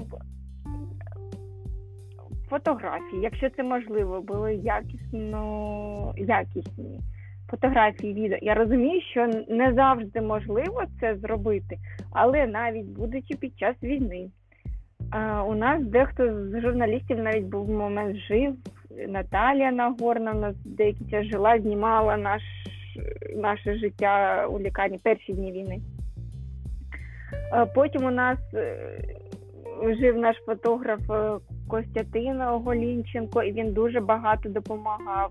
Він крутий фотограф, і він знімав фото, відео і постраждалих, і взагалі, як лікарня живе. І коли от фотографія сильна, вона розлітається по медіа, але інколи навіть на телефон може бути зроблена сильна фотографія. Мгм. І ну треба намагатись. Звичайно, не завжди можливо це, особливо зараз в умовах війни. І багато чого ми просто на телефон знімали дійсно, але ми намагались залучати фотографів і журналістів, щоб вони нам допомагали з матеріалом. Ну і плюс е, обов'язково треба згадки, коментарі людей, які в цьому залучені.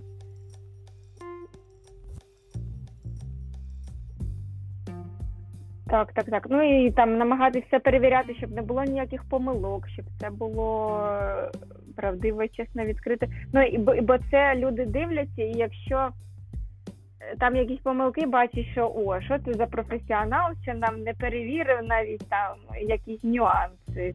Так. Звичайно, всі можуть е, робити помилки і так далі, але треба бути уважнішим та обережнішим, якщо ви звертаєтесь до людей, які вам потрібні. А як ти відчуваєш? Чи змінилось зараз, вже зараз е, в піарі щось, особливо в українському піарі? Як е, війна на це впливає? Що змінилось? І як ти вважаєш, як буде далі змінюватися, якщо буде? Які ти бачиш тренди, на що вартує звернути увагу? Я думаю, війна стала каталізатором та е, багатьох процесів, і вона підштовхнула всіх нас діяти більш швидко і збирати матеріали, збирати інформацію. Ну, наприклад, як війна почалась, я знімала все підряд і думала, а раптом це мені знадобиться надалі, і надалі воно в принципі знадобилось щоб апелювати до політиків, медіа і так далі. І, ну, звичайно, я бачу, що весь бізнес став більше звертати увагу на якусь допомогу армії, лікарням, соціальним проектам, що абсолютно всі, ну може не прям всі, але багато бізнес, більше бізнесів пішло в цю сторону. І для них важливо також бути залученим е, до змінотворчих ініціатив, до якоїсь допомоги.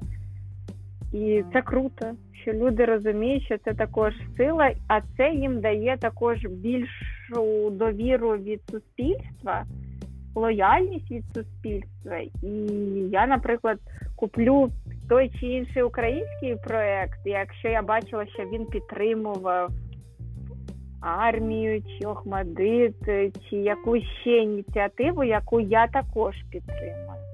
І що це більшу лояльність до продукту викликає, більшу лояльність до керівників цих організацій або бізнесів.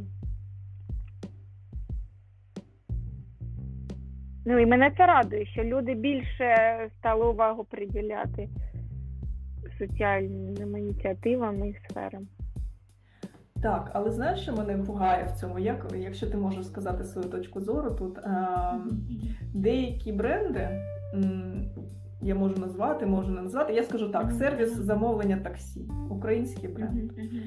Е, які дуже багато, я бачу це там. Вони е, допомагають армії, вони там е, роблять е, спеціальні промо там на поїздки, тобі там дають дисконт. Але при цьому їх якість як була, ну така не дуже класна. Сервіс, це все. Воно стало ще ху, ще хуже. Мгм. Звісно, чому? Тому що така ситуація, ми розуміємо. І виходить, що ти якби тут такий класний, ну там в мене нема до них питань, але вони роблять е, неякісний продукт. Він е, ну там на, на, на трійку з мінусом. Давайте будемо так відверті. І от як от ви виходите тут? Як ти відносишся до таких проєктів, коли оці соціальні типу Ні, ну треба розділяти. Якщо поганий сервіс або поганий продукт, звичайно я не буду його купувати, щоб там його власник, що і чи щоб ця компанія не робила. Що, перш за все, треба про це думати і треба розділяти, а не те, що ой, жаліти когось. І купувати щось, ой, ну вони ж допомагають. Ну ні, так не можна. Треба розділяти. Так, ну тому що я бачу, що всі там там дуже багато статей з, з про, про цей бренд, як вони допомагають. Але якість була дуже, сервіс був дуже поганий і до війни. І були дуже в мене там неприємні ситуації, коли я навіть зверталася і писала юридичний позив, що там ну, давайте якось ніхто не реагує. І зараз вони дуже класні, такі як є така тема грінвошинг. От соціальна тема, вона Так, теж так, така, вона дуже згладжує і зараз як не на часі, зрозуміло цим за- займатися. Але мені здається, бренди забувають, що якщо ви там щось робите, то основна Так, діяльність- треба розділяти. Треба розділяти, і якщо ну і звичайно тут ви допомагаєте армії, молодці, але займайтесь своїм продуктом в тому числі. Ну тобто треба розділяти ці речі, вони ну треба їх розділяти. І дійсно ще хочу сказати, що, що зараз люди з е, репутацією, яка викликає сумніви, чи викликала сумніви, от дуже активно намагаються за рахунок е, різного роду допомоги вибілювати свою репутацію. І також треба бути з цим обережним, щоб не вляпатись в якусь неприємну історію. Це стосується і артистів, і бізнесів, і політиків, що вони всі такі хочуть бути благодійниками всія Русі, але це вони роблять для власної вигоди і А ви, до речі, берете це до уваги, коли там ну, якусь допомогу приймаєте? Ну, ми зараз не кажемо про війну, а там до війни. так, ми беремо. Ми моніторимо компанію, звертаємось до нашої юридичної служби. Класно. У нас навіть бу- я напевно не буду називати компанію, але що вона не вивела свій бізнес з Росії, ця компанія міжнародна. Угу. І ну, ми не захотіли з ними співпрацювати. Ми написали їм лист, що якщо ви хочете з нами співпрацювати та допомагати, то будь ласка, попливайте на ну, що ви не вивели бізнес, а навіть там розширюються вони. Так. І про це також багато статей було у медіа. І ми не хочемо бути дотичні до таких компаній, які спонсорують війну дотичну. Дуже круто, що ми про це заговорили. На жаль, в кінці, але я хочу, щоб кожен звернув увагу, що ви маєте право обирати і можете аналізувати. Ви можете брати документи про бренд, про компанію, про людину, любого політика і аналізувати, чи хочете ви брати ці гроші, чи вони того вартують, чи там не дуже гарна репутація, і вона вам теж не потрібна. І може навіть зашкодити інколи. Так. Якийсь візит може зашкодити, якась е, співпраця з незрозумілими так компаніями. Що треба моніторити, і наша і юридична, економічна служба включається. Ми моніторимо компанії, хто чим займається, бо ми ще стикнулися з тим, що е, якісь і навіть за кордоном якісь типу соціальні ініціативи на підтримку Ахмадиту просто беруть наші фото з нашої лікарні, наших дітей, пацієнтів і роблять якісь е, акції, але ми про них нічого не знаємо, ніякої допомоги ми від них не отримуємо. І от такі недобросовісні є люди. І не зрозуміло, куди збираються кошти. Тому треба бути обережнішим, треба моніторити, збирати інформацію. І бо це може зашкодити вашій компанії, організації чи особисто вам. Хочу в кінці, щоб ти розказала, що надихає тебе в піарі. Може, є, є- є якась людина, яка для тебе така взірець, Е, що читати, як людині вчитися, де вчитися. Ну тобто самому чи зараз багато курсів. Е, Твої рекомендації про професію. Мене надихає те, що моя робота може на щось впливати і змінювати. І що я відчуваю, що цей вплив, от, наприклад, мені хочеться комусь допомогти, і через мою роботу, через медіа, соціальні медіа і так далі, я можу покращити життя своїх колег, своєї лікарні, якихось людей, пацієнтів, там, може, і навіть країни, можу сказати. Ну, так. А, а, і мене це дуже надихає, і навіть так підзаряджає. От, наприклад, е, коли наші фотографії стають віральними і по всім. е, І мене прям це ой, треба зробити ще щось таке, щоб світ побачив. А давай придумаємо. Оце ж там ідея з мішками, щоб запросити ну що там де дитинка біля мішків. Ну це правда, це не постанова. Але просто мені захотілося привезти відомого фотографа, щоб він це за запечатлив, і воно розійшлось просто по всім медіа світовим. Чи як наша жінка, яка тримає дитину, постраждали одномісячну дитину, вони потрапили під обстріл в Києві. Жінка закрила дитину з собою, вона годувала грудьми і закрила, і вона її посікло осколками, в неї 25 осколкових поранень, а у дитинки лише на щітці трошечки і все. І ця фотографія була і в Вашингтон Пост, і по всім світовим медіа ми навіть збирали. А це просто зроблено на телефон. Але ця фотографія дуже торкнула серця світової спільноти, і нам стали запитувати, як вам допомогти, а що зробити. І тобто не те, що ми там женемось за якимись сенсаціями, але це наше життя це сплошна зараз сенсація. І ми хочемо це використовувати і надихає те, що твоя робота може покращити, полегшити життя людей, які поруч з тобою, твоїх колег, твоїх е, лікарів, медсестер, пацієнтів, і хочеться з розумом використовувати це.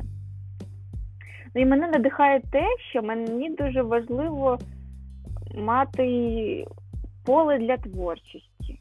Що не тільки щоб мені щось казали робити це, це, це і це, а ще й давали можливість е, пропонувати якісь ідеї, пропонувати кого запросити. Там, якщо я почую, що дитина щось хоче, у нас був нещодавно виписка дітей, яким зробили трансплантації нирок. Нирок чи печінок, в мене вже трошки в голові вже переплуталось. І дитина мріяла про велосипед. І ми зателефонували власнику там, будинку іграшок, і він прислав цей е, іграшку. Дівчинка мріяла про величезний будинок лол, а цей велосипед. І ми це швидко знайшли завдяки своїй роботі, завдяки тому, що ми не тільки з медіа співпрацюємо, а й з різними благодійниками і людьми. І мене надихає те, що я можу комусь допомогти і таким чином. Ні, ну мені ну мені і мені це подобається. Мене це заряджає. Мені подобаються оці концерти, дні краси. І я роблю те, що подобається мені, і я просто ставлю себе на місце цієї мамочки, яка три місяці тут живе. І я думаю, от що могло її порадувати.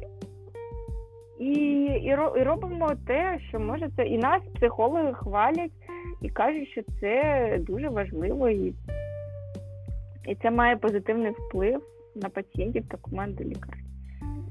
Що дивитись, е, насправді інколи навіть непрофесійна література, художня література чи будь-яка інша може тебе якусь ідею привнести чи фільм ти подивишся, і це не обов'язково саме фільм, який стосується піару, журналістики чи медіа.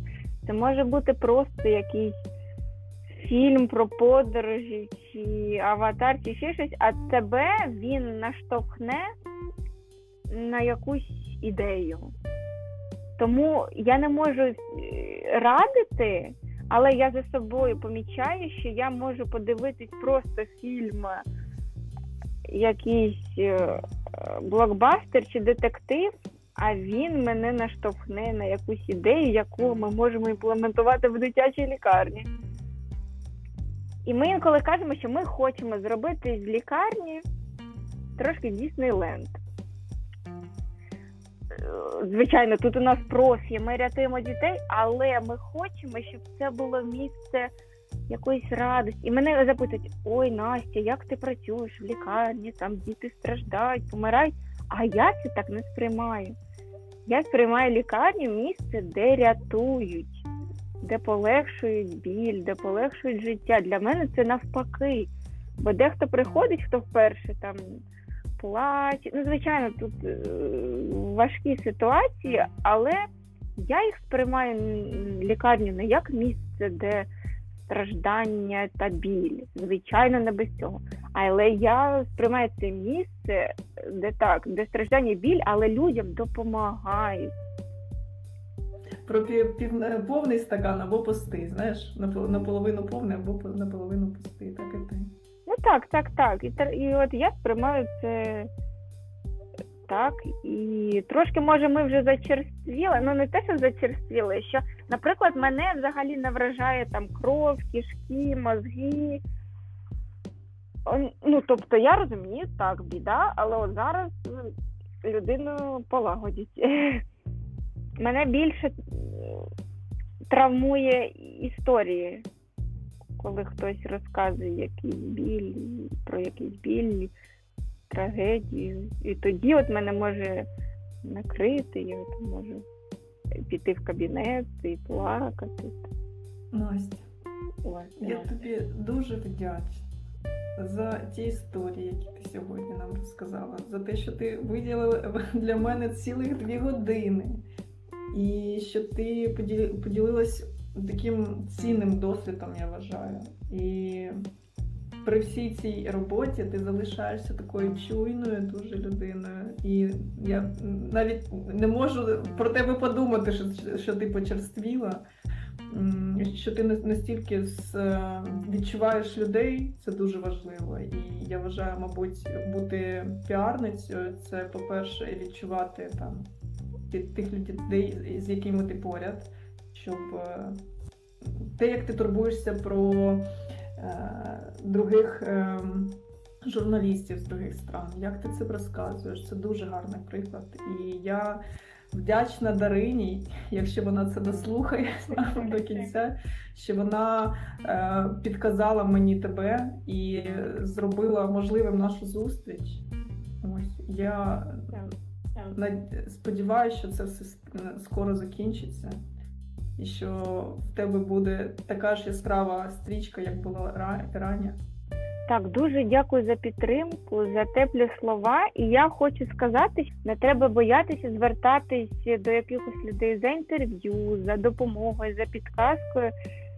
Що більшість людей відкрита, або якщо не зараз не може, ну добре, може, може, не може, не може. Але я зараз зрозуміла, особливо під час війни, що все можливо. Можливо зв'язатись з президентом, можливо зв'язатись з Анджеліною Джолі, можливо зв'язатись е, з будь-ким, якщо ти запалений ідеєю і ти розумієш, навіщо ти це робиш. І я не соромлюсь звертатись також до своїх колег, до журналістів за порадою, якоюсь підтримкою і так далі. Що не треба боятись е, запитувати про допомогу, про підтримку, що в більшості випадків ви це отримаєте. А навіть якщо не отримаєте, і то добре. Отримаєте в іншому місці. А підкажи останнє питання. Чи є для звичайних людей там дні відкритих дверей, коли можна прийти подивитися, як працює Охмадити, чи, чи ні? Чи це тільки якісь спец, е, там, коли журналісти приходять і так далі? Ні, звичайно, ні, бо це лікарня, тут люди лікуються і не можна будь-кому прийти на територію дитячої лікарні, де постраждалі люди, діти. Ну, ми, ми турбуємось про безпеку наших колег та пацієнтів. А, і коли медіа приходить, ми звичайно перевіряємо документи. Ми перевіряємо прес-карти, що це за медіа.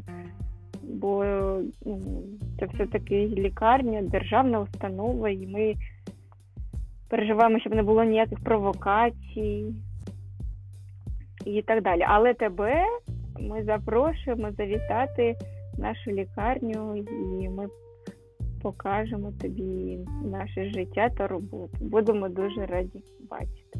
Дуже тобі вдячна за запрошення. Я обов'язково ним скористаюся, коли повернусь.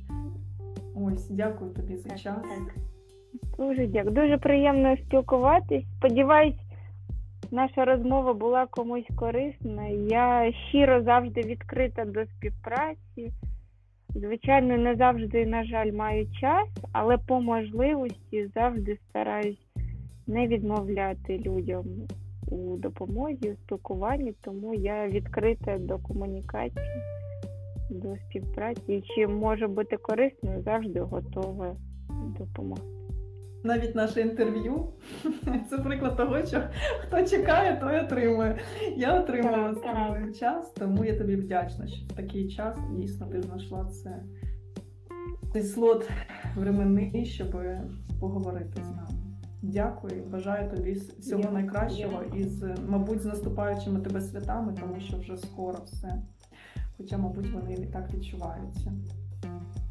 Так, дуже дякую. Це все дуже взаємно і сподіваємось на краще, і кожен на своєму місці продовжує робити те, що робить найкраще. Дякую. Тоді пока-пока. Пока.